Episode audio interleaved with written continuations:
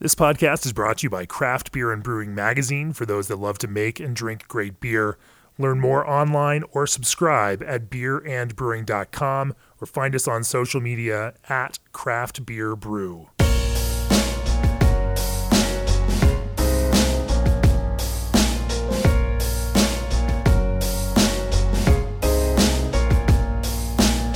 It is snowy and it is cold in Bend, Oregon today. And I'm sitting in Gary Fish's office from Deschutes Brewery, but Gary's not here. Across from me is somebody so much better and somebody somebody so much more interesting uh, to talk to about everything that's happening here at Deschutes Brewery these days. You're so nervous now. This is like you set the bar. I, a little seriously, too uh. Veronica Vega, the director of product development here at Deschutes. Thanks so much. Thank you. We're going to kick into the conversation in just a minute. Uh, but first, as the brewing industry's premier choice for glycol chilling, G&D Chillers has set the standard on quality, service, reliability, and dedication to their consumers' craft. For 25 years, G&D has led the way on innovative solutions that match their brewing customers' immediate and future needs. G&D backs every product they touch and provides service second to none. Contact G&D Chillers today for your chiller sizing needs at 1-800-555-0973 or reach out online at gdchillers.com. And this episode is also brought to you by the Craft Brewers Conference and Brew Expo America, America's largest brewing industry gathering. Join your peers in Denver April 8th through 11th. Details at craftbrewersconference.com. I'm John Holl. I'm the senior editor of Craft Beer and Brewing Magazine. Uh, Veronica Vega is the director of product development uh, here at Deschutes, where I'm hanging out on a Friday in midwinter. And I guess this is fairly common for you guys, right? With snow and just sort of general. Well, this season, I mean, just having the snow in the air today is making me giddy. Um, we've kind of had a dry year in town, so the fact that snowboarding is going to happen tomorrow makes me pretty excited. Okay. I picked a beer, though, uh, and you have the same one in front of you that is not necessarily conducive to this weather, as it were. Is it? Is well, it? no. I, well, I know this. This is the beer that you guys want to be uh, the next big thing for the brewery, and this is. If everybody's going to be confused on the radio when I say Deschutes Because it's the same name. because it's the same name, but it's spelled differently. Especially on the radio, because Yeah. you don't see that. Yes. But, um, yeah, it doesn't have a great beer name for radio because. Because it, it's the name of the brewery. Right, but. Um, and this is something that, that brewers for the longest time had to fight, right? It was, you know, I don't necessarily want a Sam Adams, you know, I want a Boston Lager, you know, Right. uh, don't order a Sierra Nevada, order a Pale Ale. Uh, and now you guys are just th- throwing the playbook and, yeah, I'll have a Deschutes and somebody's going to be disappointed when they get a mirror pond in front of them, although Well, they shouldn't be. That's tr- true, but that's something that we've fought forever. We have been known as the Mirror Pond Brewery or the Black Butte Brewery. So that a bad thing? just our well, it only is in in terms of wanting our brand to be recognizable and wanting it to be available in people's minds and and um, memorable Okay. um, extremely important nowadays with so much out there in the beer world. And um, so, you know, now's the time where we're saying, we're going to scream, this is how you say our name, this is what our name is. Um, and um, we're doing it with, with the beer that also is kind of not conventional conventional to this brewery in terms of like its past portfolio. All right. So, what is the beer? Okay, so the beer is an American Pilsner. Um, it's 4% ABV. Uh, it's 99 calories and four carbs. Interesting. So the fact that I'm even saying all those things, you know, We're going to unpack audience, that. We're going to unpack are, that yeah. because I know, and, Yeah. and you, you know, just something I thought of this morning. So I, I, I'm wearing like a very colorful Deschutes hat you are. um, because the packaging of this of this beer is super um, vibrant and big.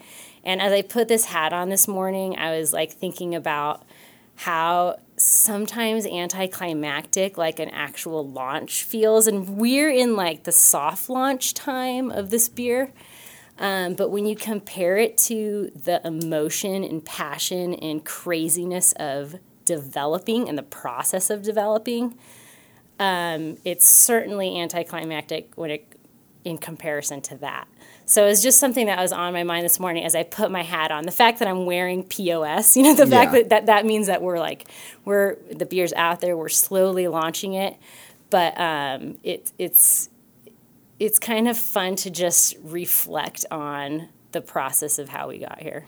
So, as the director of product development, and I, I, I want to get into your background uh, as as we go a little bit deeper into this, but Deschutes is what are you guys like the tenth largest craft brewer Yeah. in America right now, uh, according to the BA stats, Right. I guess, um, Brewers Association. In most states, if if not all, uh, Mm-hmm. at this point, right? Um, 28, I believe, but okay, I mean that 30, I'm 30 sorry, all right yes. so that qualifies as a national brand uh, at, at, at, this point um, and it's sort of an interesting thing on product development because not only do you have to compete nationally with the big players and or the bigger than you the the nine other who come before you who Mm-hmm. you know have you know huge barrelage um, but here in bend where you guys have like 40 or so breweries in the general area you have to compete against them as well and the taproom model has changed so much in the last just four or five years where you know, uh, the larger you are by certain segments of the craft consumers, you're you're going to be seen as old and stodgy or you, you know whatever. Set in your And- ways, Yeah, yeah, and I maybe, see yeah, you nodding yeah. your, your your head here. So I, I can't imagine that being director of pro- like new product development or new beer development. I- i- Is an easy one because you know uh, twenty years ago it would be like, hey, let's do a saison, and Oh, you know, and yeah. everybody, oh, genius, you know, Oh, totally. Yeah, let's I mean, get some it's, barrels. It's oh my god, you're promoted, yeah. Totally. Yeah. Totally. I mean, when you think of some of the past beers, how they came about, um, it was it was a brewer saying, "I I think we should make this. We make it at the pub, and um, we kind of grow things there." That part really hasn't changed. But what we are doing now that we really haven't done in the past, and it's a total evolution of how we interact, you know, as a as a brewing team, as a brewery, to bring like that broader voice of the customer to the brewers and say, this is what people are finding important, not just in their beer, but like in their life. So it's not necessarily inside projecting out, but it's really walking into a bar that is not known for craft and looking what people are drinking and saying, well, shit, we should we should be making that. Um, even broader than that, Okay. saying what's so if you think of even this beer, Deschutes, right? Yeah. And, and, and let- let's spell it. It's D A. I'm reading this off Um, of your hat now. It's D A space S H. Double O T Z exclamation point. Oh, okay. It, uh, so you guys actually use the punctuation as part of the name? Yeah. Okay. It is. Fair enough. Okay. Like even yeah, on our like recipes, the uh, the, uh, the Listen, exclamation I- point. is As a writer, I'm just I'm thrilled that you guys are including that in Oh, there yeah, as part of the yeah. All right. Uh, so, um, where was I? Where was I? it, it was a broad. It's a broader oh yeah, theme. right, right, right. So, it, I mean, if you if you want to go all the way back to the beginning, the conversation began on we don't really have a four percent beer in our portfolio. All our beers start at five percent. We we know there's a time and place where all of us, craft beer fanatics and all, drink a lighter alcohol beer. As brewers, is typically you know Yeah. like more often than most people. So that wasn't like a big, you know, um, I didn't have to convince anyone that that was necessary. So we started with, okay, that that's that's a space in our portfolio that we we should fill. That's a, that's a need out there that we could provide a great beer to.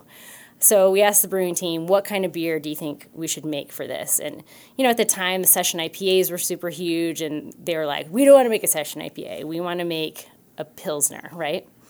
Um, and they did what you know I think most brewers do is think very traditionally, and they wanted to make you know they wanted to use Weyermann malt and um, use um, traditional um, hops and and really model that flavor profile of a of a very traditional pilsner. And the as we started brewing and making batches, Um, really i'd say michael kind of pushed us on how are you going to make this different than any pilsner out there? Because there already are traditional pilsners out there right?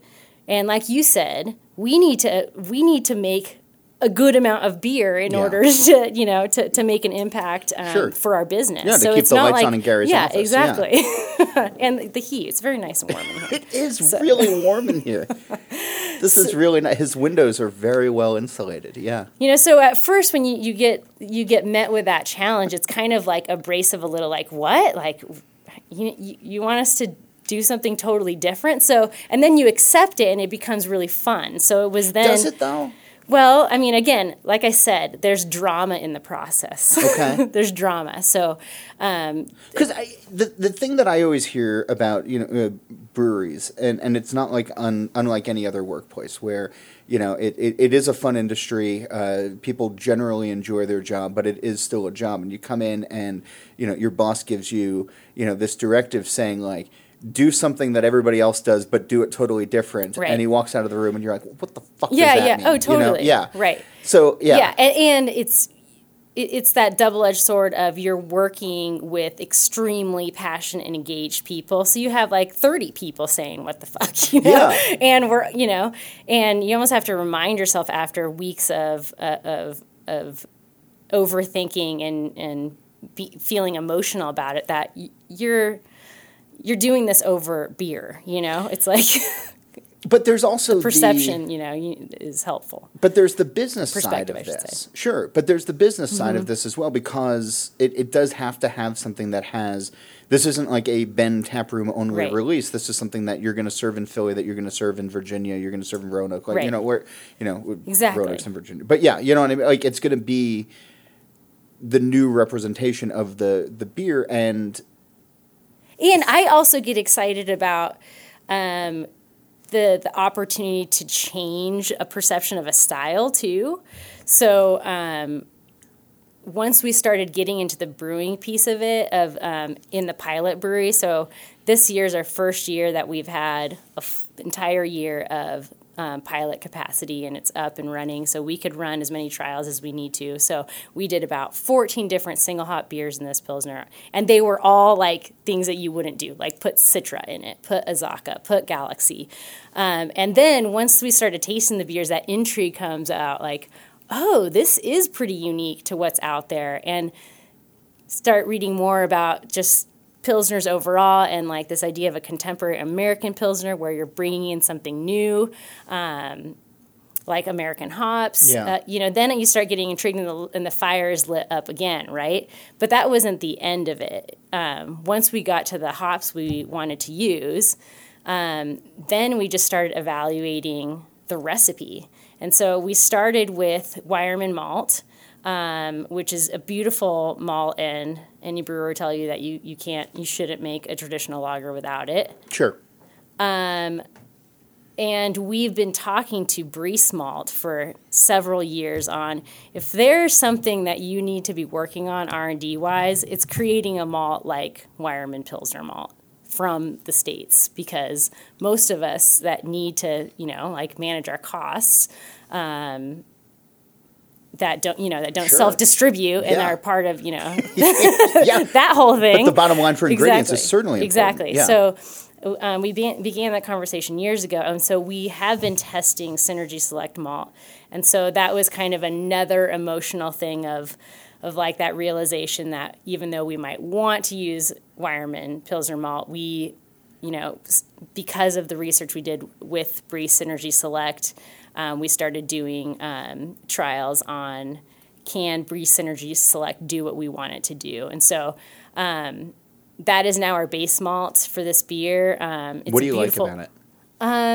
I think it still has that like doughy character. Um, it has the most flavor. We did we did malt teas and um, and brews of all sorts of pilsner based malt that has the most flavor. So it's the most like it. Mm-hmm. Yeah. Um, I mean, what else can you say? I mean, Sure. it has the spec wise, it has the lower protein, and all that sort of thing. So it performs great. But I also like the idea that it's an American malt. It's um, from a single source, so it's um, you know they, they really thought through um, where it's grown and um, and, and developed it for that need, that low protein um, pilsner malt. I'm going to let you take a sip of that beer. By the way, you have this glass that has this wonderful nucleation point at the bottom that I'm really jealous of with mine, where it's just like cascading up in just this, this really wonderful way. As you refresh yourself and do that, I will quickly say that great beers are made from select ingredients. With BSG, you'll bring the world to your brew house with an unparalleled and diverse selection of ingredients from across the globe to just down the road. Their dedicated customer service team and industry experience provides you with the assistance you need in every step of the way. Let BSG be your supplier of choice for products essential to making great artisanal beverages so you can stay focused on your craft. For more information, visit them at bsgcraftbrewing.com or contact them at 1 800 374 2739. And also, PakTech delivers the highest quality and most environmentally responsible packaging handles to the craft beer industry. PakTech handles are made from 100% post consumer recycled material and are repurposed from milk jugs and similar containers. They're easy to carry and remove handles feature minimalistic design that perfectly complements your beverage artwork, eliminating the need for secondary packaging. Apply by hand or by their automated applicators. Their packaging solutions deliver better market presence, enhance consumer value, environmental awareness, and improve sales. PakTech handles uh, are smart and the sustainable choice. Contact them today at 541 461 5000 and visit their website at paktech and then hyphen opi dot com. Uh, the joys of live reads uh, on these. Um, uh, I hope you You're enjoyed doing the fantastic, beer. No, I, the uh, uh, they're a new sponsor, so thanks so much for coming on PakTech um, and giving me a lot of words to, to hopefully not butcher um, as I'm doing this. I'm not used to like the, the non one eight hundreds, Yeah. uh, so it's like you know it's and you want to make sure you get the number right, and in my brain it starts to. F- anyway, um, all right. So you did hop trials with this beer. We did hop trials, we did malt trials. I mean, all in all, probably around 20 brews in the pilot brewery um, for this beer. Um, once we got to where we wanted um, from a flavor standpoint, we, um, I mean, kind of along the way, this conversation of people caring about calories and carbs started to come. And like I said, we thought at first people only care about alcohol. So from like, you know, a, a product development like requirement, that was the first thing that was put out there. Like, okay, it needs to be four four percent. When we got near the end of okay, this is what we want from a flavor standpoint, we um, we were asked just as an FY, just just to see, let's test this for calories and see where we are. So we hit 120 calories. Well, Oh I mean, we God. were Oh like, my wow, God, that's just- so close. Like, we felt great about that, Yeah. right? Um, but th- the more dialogue, the more debate, the more arguing, um, the more we were pushed to see if we could um, figure out how to get it down to 99 calories because the more there's more consumer learnings on people actually do care about the, the, their carb intake, their caloric intake, and in the future, that's something that we think people are going to care more and more about. So, if if we're close, can we get closer? And we really think that's going to nail this um, launch. But is 99 just an arbitrary number because it's one less than 100? Yeah, sure. I mean, yeah, I mean, there's there's some marketing there, right? Yeah. Of course. Um, we of course just want to be sure if we if we set a spec, can we we're going Sure. to nail it. Of I mean, our. QA department is like they're the police of the brewery, and they're very good at their job. So so um, you know. 199 yes we are hitting that um, at this point and um, got there pretty quickly with um, um, with an enzyme that um, reduces um, the overall fermentability. it's sort of an interesting thing though because when you start to have to hit specs and, and, and I know that this is the way that beer is going right now. Uh, we, we've seen it with Dogfish Head and SeaQuench and we're seeing it uh, more and more with I think the larger breweries that are looking to keep market share um, and also to, to grow the piece of the craft pie at this point. I mean craft beer is 13% of the overall marketplace. It's you know and the bigger you are the you know the more you have of that and the Yeah. more you, you, you want to have and you have to look at that other 86% and, and, and, and grow from there um, and it's so interesting because on the other side of the spectrum, you have small breweries that are buying out their local Walmart of Hostess cupcakes Yeah. and throwing them all in the Right. mash and being Yeah, like, yeah, yeah, "Ah, yeah, we did calories, it." who cares? Yeah, you know, yeah, exactly. uh, that kind of thing. But is I- I guess from from a from a brewery uh, standpoint, and do you start to worry about, or from a brewer standpoint, do you start to worry about, well, if somebody looks at Black Butte, you know, and I had a, a pint of that uh, before we started, you know, and it's I don't even know what the caloric intake is on that. Do, do you off offhand? It's it's like 200, 220. Okay. Yeah. But yeah. do you start to worry then, like, because that's a wonderful beer and that's Right. a world class beer and it's a beer that you know every beer drinker should go back to now and again, even if they're not drinking it regularly, to remember where we came from in craft and et cetera, et cetera. But if we're pushing ninety nine as this arbitrary number, and meanwhile there's this like Yeah. delicious beer two tap handles down, that's two twenty.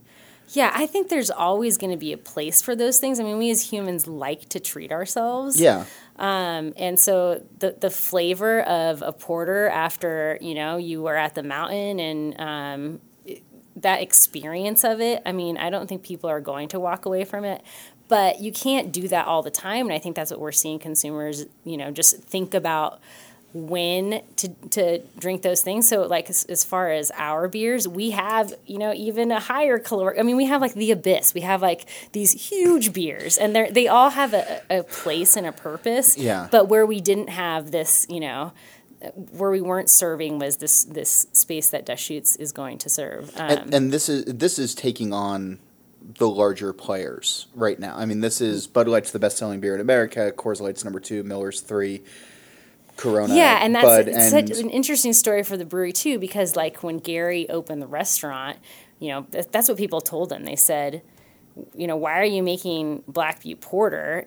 Make something like Coors Light and Bud Light because that's what people want. That's what people are selling. And at that point, we needed to plant our flag somewhere and do something counter to what you know was out in the market. Yeah. Now we're almost like coming full circle on saying we've kind of proven that we can make all these beautiful beer styles. We planted our flag, and now we're going to prove out that we can make beautiful, full, like flavored, all malt light beers as well. So Yeah. I mean, it's kind of exciting. you think about it, like okay, you know, like while Bud and um, Coors are fighting over corn syrup and, and rice, you know, like we can say we're making an, an all American malt, you know, Pilsner. and that's exciting too, right? Yeah. Mean, and and uh, what was sort of interesting when you're talking about uh, it's it's Briess who's doing your malt. Yep. Um, you know that you guys actually have the power to call them and be like, hey. Give us something like this, and then of course they do it for you because well, you're Well, yeah, yeah, and I can't say we're the only ones. I No. mean, that's that's a cool thing about Briess is, man, after a visit there, they truly are. You know, they have a great R and D department, and they are a great specialty malt um, company, and that's that's their, you know, that's that's what they're known for. Yeah. So um, they they provide a lot of our specialty malts. Did you say what hops are in this beer? Um, no, they're um, we ended up with a blend of um, lemon drop and azacca. Interesting. Right, Why? by by design. Okay. Um, well, I can't imagine that after everything that you just told me, it was just like, ah, screw it. We got Yeah, some extra yeah, bi- bags Right. of those. Like, just dump those in and, like, you know, send it out. Yeah. Yeah, um, the lemon drop um, brought in kind of a nice crisp citrus character, which I think with the like that the experience that you want as a drinker for this beer, you crisp is kind of you know those attributes that you want. Yeah. Azacca was interesting because just that brush of tropical was that unique note. Um, to not have it be traditionally spicy or all those things, to have like a little citrus and a brush of tropical is something we felt that wasn't, you know, um, out there. Okay. How does this play in, like, overall then? You know, because you've obviously, the, the recipe is solid um, and it is uh, enjoyable. And it is, you know, one of these beers that I think you can go and at- at four percent, uh, for me, that's what I look for. Not necessarily caloric intake, as anybody who knows me, but you know, the the ABV level certainly, uh, you know, plays a plays a role into this. Um, but you have to have that ha- that hop characteristic to it, right? You can't just do, you know, a traditional pills anymore. Like any any American brewer has to have a hop firm thumbprint on a beer that goes out because that's what consumers e- expect. But then Yeah. there also has to be. I'm guessing. Uh, uh, and if I'm wrong, tell me please, because I, it, there also has to be a, enough of a light touch where. You know, my dad could drink this, or Mm-hmm. Yeah, you know, the yeah, the yeah. eighty six percent Exactly. of beer Exactly, drinkers. And I mean, it's funny when we talk about the customer for this beer that we're thinking of. We know that they're loyalists, like your dad, that probably aren't going to change. He's you not know. loyal. He's Yeah. not loyal. No, okay, okay. He, he, we we could change his mind. that's fine. Well, okay. My, doesn't listen to this, say my Coors Light drinking um, neighbor. Yes, Right. yes. He's so so loyal to Coors Light. Um, I could get him to drink this beer, and he's like, "I'm wow, I, I can't believe Deschutes made this beer." Um, but I'm probably not going to get him to swap out his his purchases of Coors Light on a regular basis. Right. You know, well, not only for uh, flavor, but price point as well. But True. Yeah. Right. Y- Right. But um, but I mean, I'm swapping this out like for for the. Did you for, stop for drinking. Coors Light after Well, you made this? Is that what you're saying? Coors Light is only in my fridge for the neighbor, but Okay. But you know, like typically, I I'd- keep Banquet at home. I think it's a fine beer.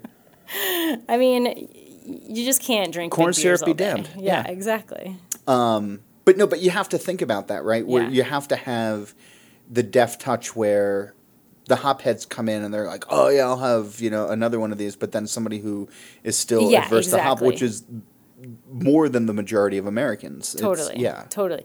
Like so going back to development process, so another thing that we um, totally argued and debated was just the name and the marketing. How you know what are we going to do to to this beer?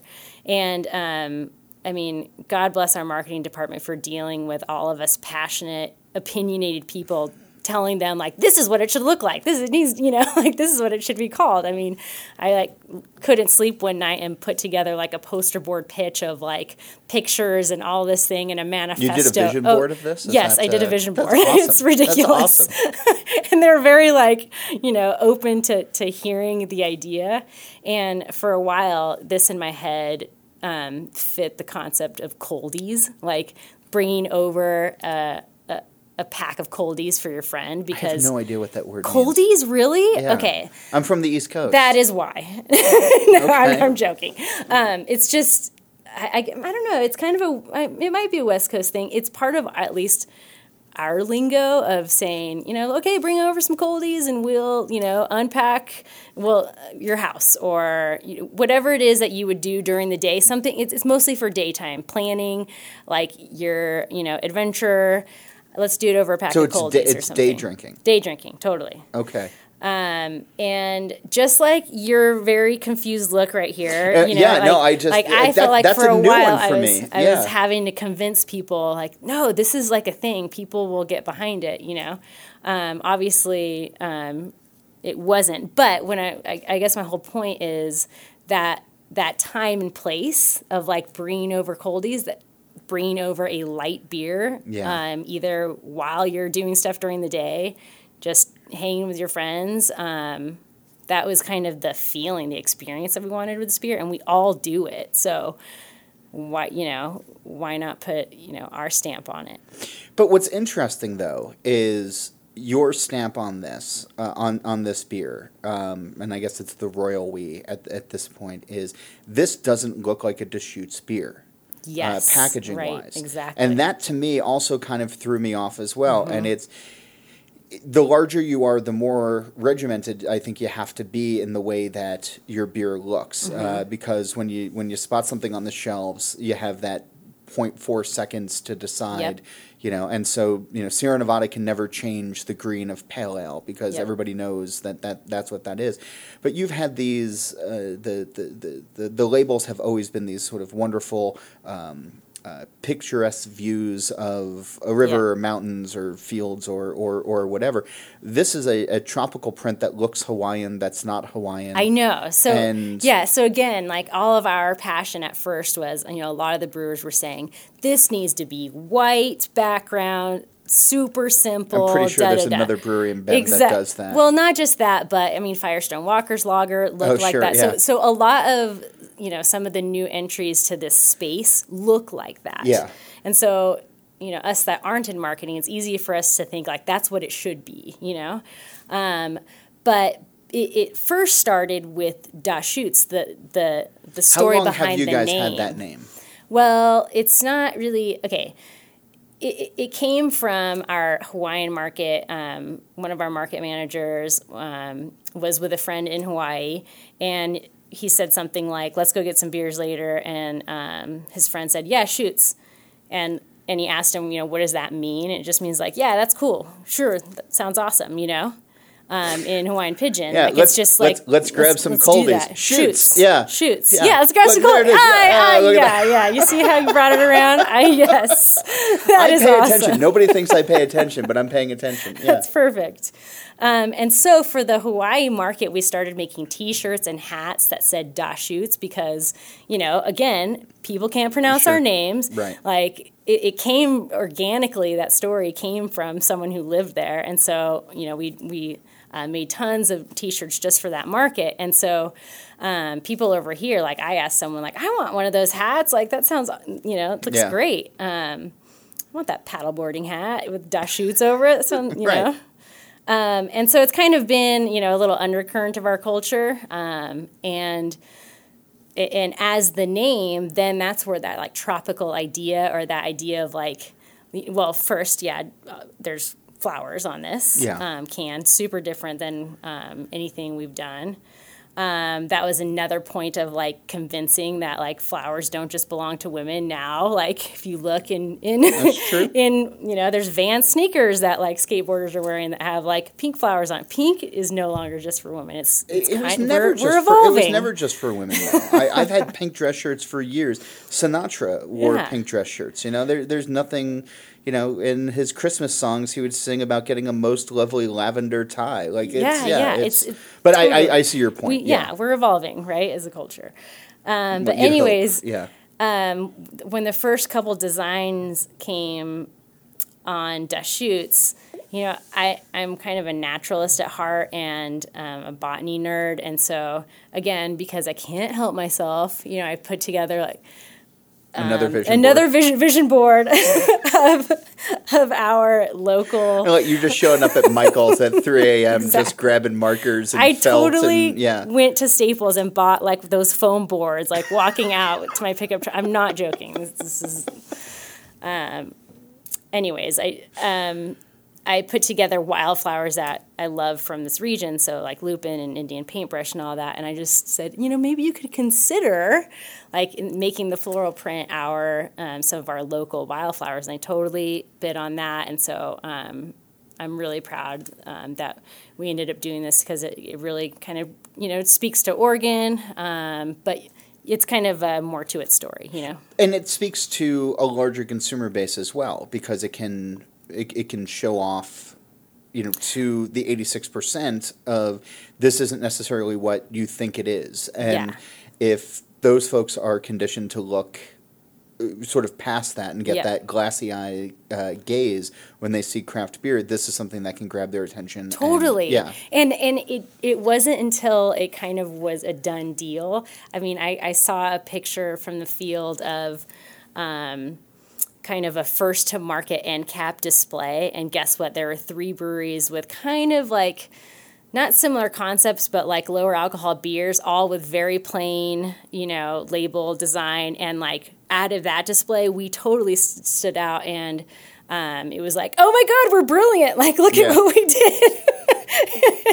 we make it look so easy, but after, you know, actually, it, like the process can be grueling to, to get to that endpoint. You know, But now that you're here and you're rolling it out, and this is the thing that I think most large brewers do, and even smaller brewers as well, is you now have to start thinking about the line extensions. yep, yep. Yeah, I oh, mean- we are. Okay.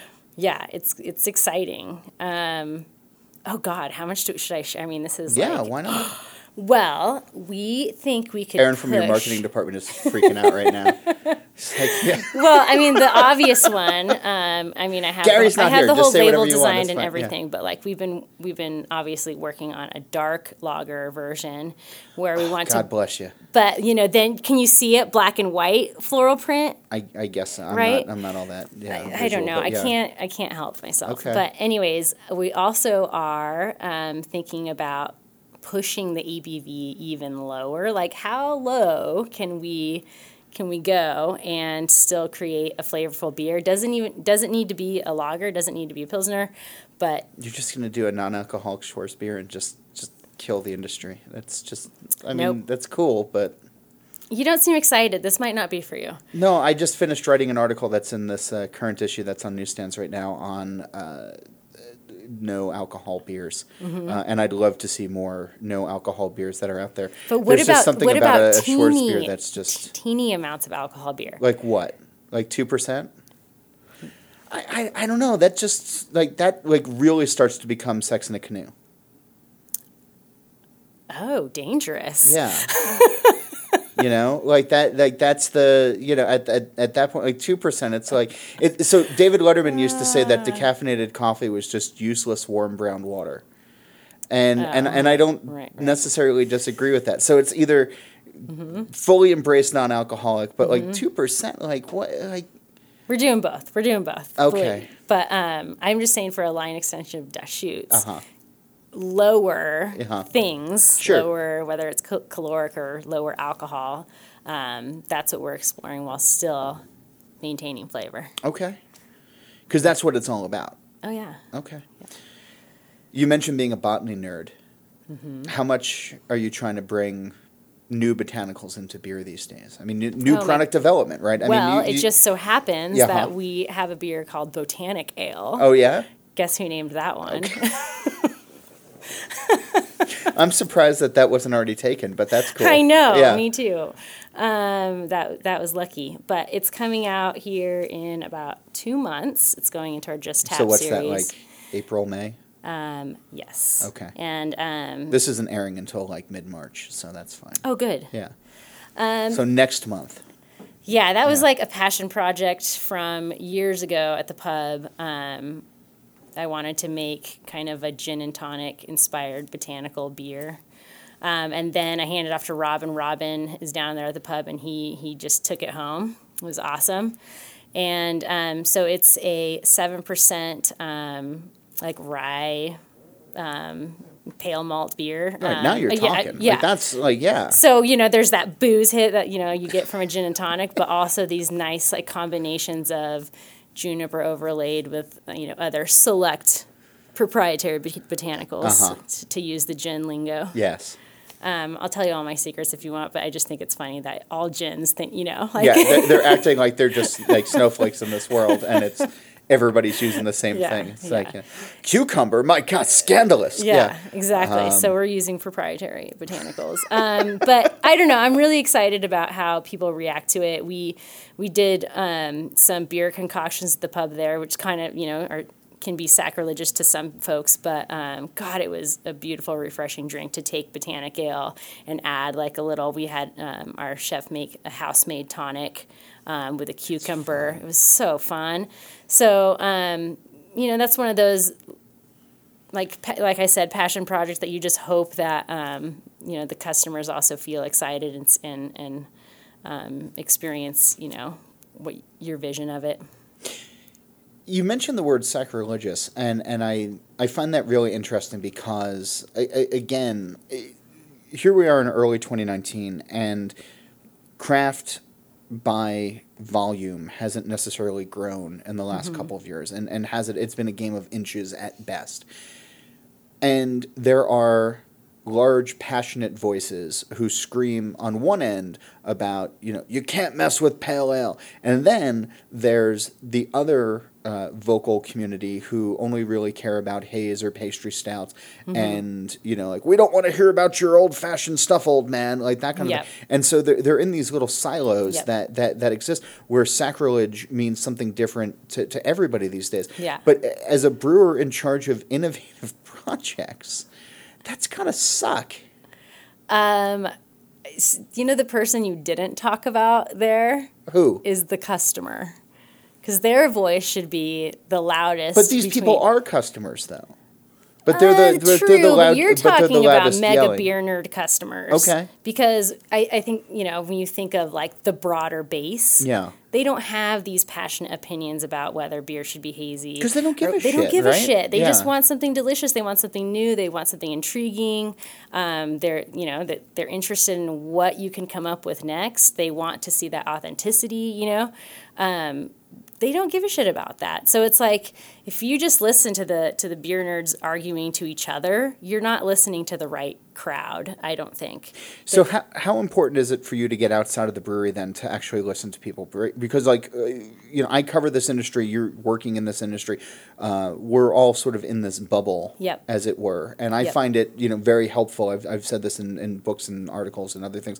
I find it very helpful to go to non craft beer places and drink non craft beer and just hang out with Yep. people. Yep, absolutely. Like how much does that play into this this new or this role that you're in right oh, now? yeah.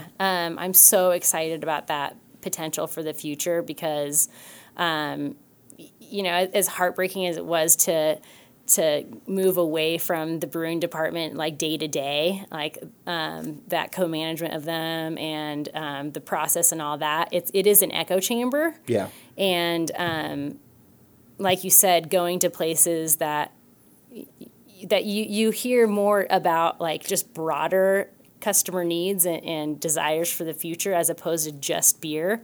Um, I think is is will be hugely enlightening and exciting. I mean, because it's going to push us to do things that we wouldn't do otherwise. God, there's like so much more that I want to talk to you about. Um, I want to talk about mentorship um, before we go. Um, you're a mentor to uh, a lot of young brewers who are trying to get into the industry or who are trying to uh, go uh, and, and, and rise up in the industry. What's the question that you get most often from them um, versus the piece of advice that you'd love to give before they even ask? Yeah.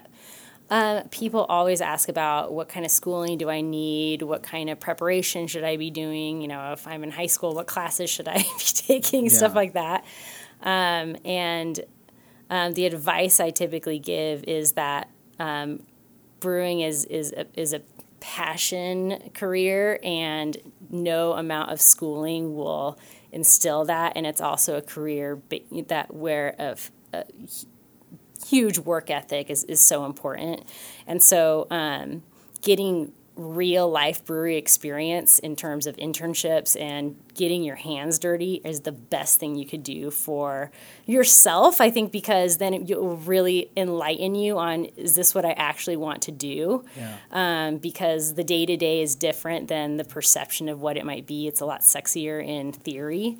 Um, so getting getting your like I said, getting dirty and then seeing if that fire is lit by you know by taking that that real life experience because that's going to fuel the the future schooling and all of that that you can get down the road. And especially if you find yourself with um, you know a solid employer that can help with education um, I, I would say practical experience and um, your ability to work under pressure your ability to work in a fast paced um, environment with a lot of different personalities um, and your ability to prove that out with that experience is going to be far better than taking the right courses I love it. In a minute, I'm going to ask you what your hope for beer is. But first, I'm going to say thank you to our sponsors for this episode, uh, who allowed me to sit in Gary Fish's office this afternoon here in Bend. G&D Chiller is the brewing industry's premier choice for glycol chilling. You should join your peers April 8th through 11th in Denver for the Craft Brewers Conference and Brew Expo America. You can bring the world to your brew house with select ingredients from BSG, and PakTech handles are easy to carry and remove, featuring featuring a minimalistic design. Veronica Vega of Deschutes Brewing Company. What's your hope for beer?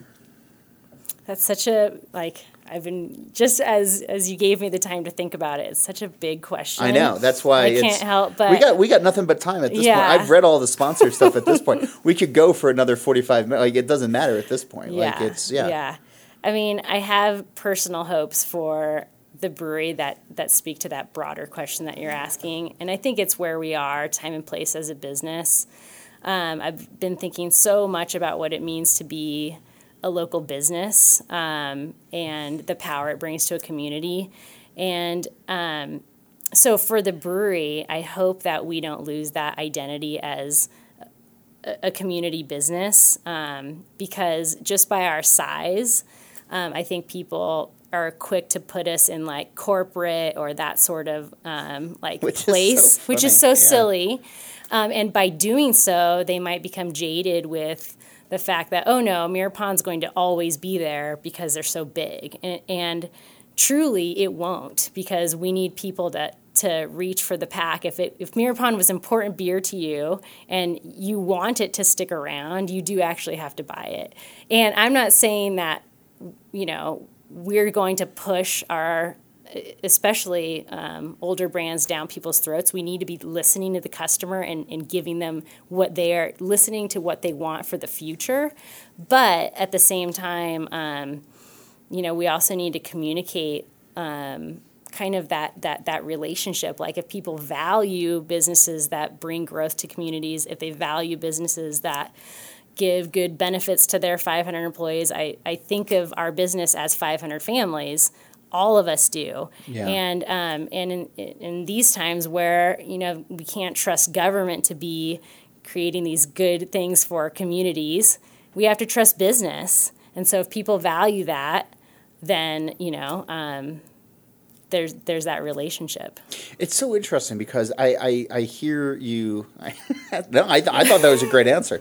Um, you know, it was a great answer. Just you know, it's you know, Aaron is worried over in the corner there. Um, it's uh, but w- what's interesting is is this sort of like evolution though, and not necessarily keep saying like, oh, you have to drink Mirror Pond over and over again. And what I was struck with being down in your tap room before, uh, I, I I came up to to talk to you here in Gary's very well appointed office um, that he apparently doesn't use anymore, um, is that you know Fresh Squeezed went to Fresh Haze, and so the the uh, the, the flagship IPA or the IPA that you guys are known for was was one thing for a while, and then now it's another thing, and and there's both Yeah, that and are we're going to tack on. Yeah. we're going to tack on more. You know, and um, Fresh while we Brute do is these- Fresh Brute on its way. no Okay. a brute, but not a fresh brute. fresh fresh Cascadian Dark, um, right? Isn't that what we call it Oh, here? right, Is it right, black right. IPA? Yeah, yeah. Um, No. we're doing Lil dead Squeezy. Lil, Sq- Lil Squeezy. Squeezy. Yep. That's actually kind of a fun name. awesome. It's, It's kind of a fun name. What is it? Um, so it's a um, so as a counter to Mirror Pond, which is a very classic kind of more English style pale ale. It's a um, it's a modern American pale ale with big hop character, but it's five percent alcohol and it's also gluten reduced. Citra Mosaic. Uh, no, no, not Citra Mosaic. There's some El Dorado in there. Um, yeah. Okay. Not everything is going to Lil be Squeezy. little squeezy. All right, to fine. store near you. But you know, we're also doing like really small batch stuff too. You know, we're not doing just these big beers, but Because you but- have to, right? Yeah, I mean, that's yeah. the thing, right? It, when you're here in Bend, and, and this is uh, going back 50 minutes now, but you can't just worry about what's happening nationally with trends, but you have to think about the small tap rooms that are, Right. you know, literally right down the street from you. Yep, exactly. So, um, while we put a good amount of focus on these large retail um, releases, um, getting back to my hope for beer, right? Yeah. My hope is that um, people also realize and value that we have these really great small batch um, releases that, um, especially people locally, can benefit from. Cool. Thank you so much for um, commandeering your boss's office for uh, for the last little bit. It's right next and door. uh, I'm just going to beat that to death because you know Gary's never going to listen to this, and I don't care. Um, thank you so much for taking the Thank time. I wish we had like a double episode. So uh, I'm, I'm going to ask right now. Will you come back on the show? All right, Absolutely, perfect. yeah. And uh, we'll we'll get into all the other things that I wanted to talk about. Um, if you have questions uh, for the next time that Veronica is on the show that you'd like me to ask, you can reach out to me at John Holl. It's J O H N H O L L at beerandbrewing.com, or you can join the conversation on Twitter at John underscore Holl. You should also go to beerandbrewing.com. There you can subscribe to the magazine. Please, please, please subscribe to the magazine as you're familiar of hearing me say because in there you can read all about uh, how to be a better home brewer, what's happening in this craft beer world right now, profiles of brewers, uh, and just really interesting beer reviews and everything else that's happening in beer right now. That's beerandbrewing.com. Help support good journalism, please. And we'll be back next week with an all new episode. But uh, again, one more time, thank you so Thank much. This was this was Yeah. this was a really fun conversation. We don't often talk about just like one particular beer for all of this, but um, uh, and and and the journalist in me is like, no, this is this is this is one dimensional, but it, it's really not. And so thank you for. Um, uh, letting us know what goes into launching a Yeah, new the beer, backstory. and uh, if folks have a chance to, to go and try the beer, uh, let us know what you think. Please, And, uh, please yeah. let us know. Thanks again. Thank you. This podcast is brought to you by Craft Beer and Brewing Magazine for those that love to make and drink great beer. Learn more online or subscribe at beerandbrewing.com or find us on social media at Craft Beer Brew.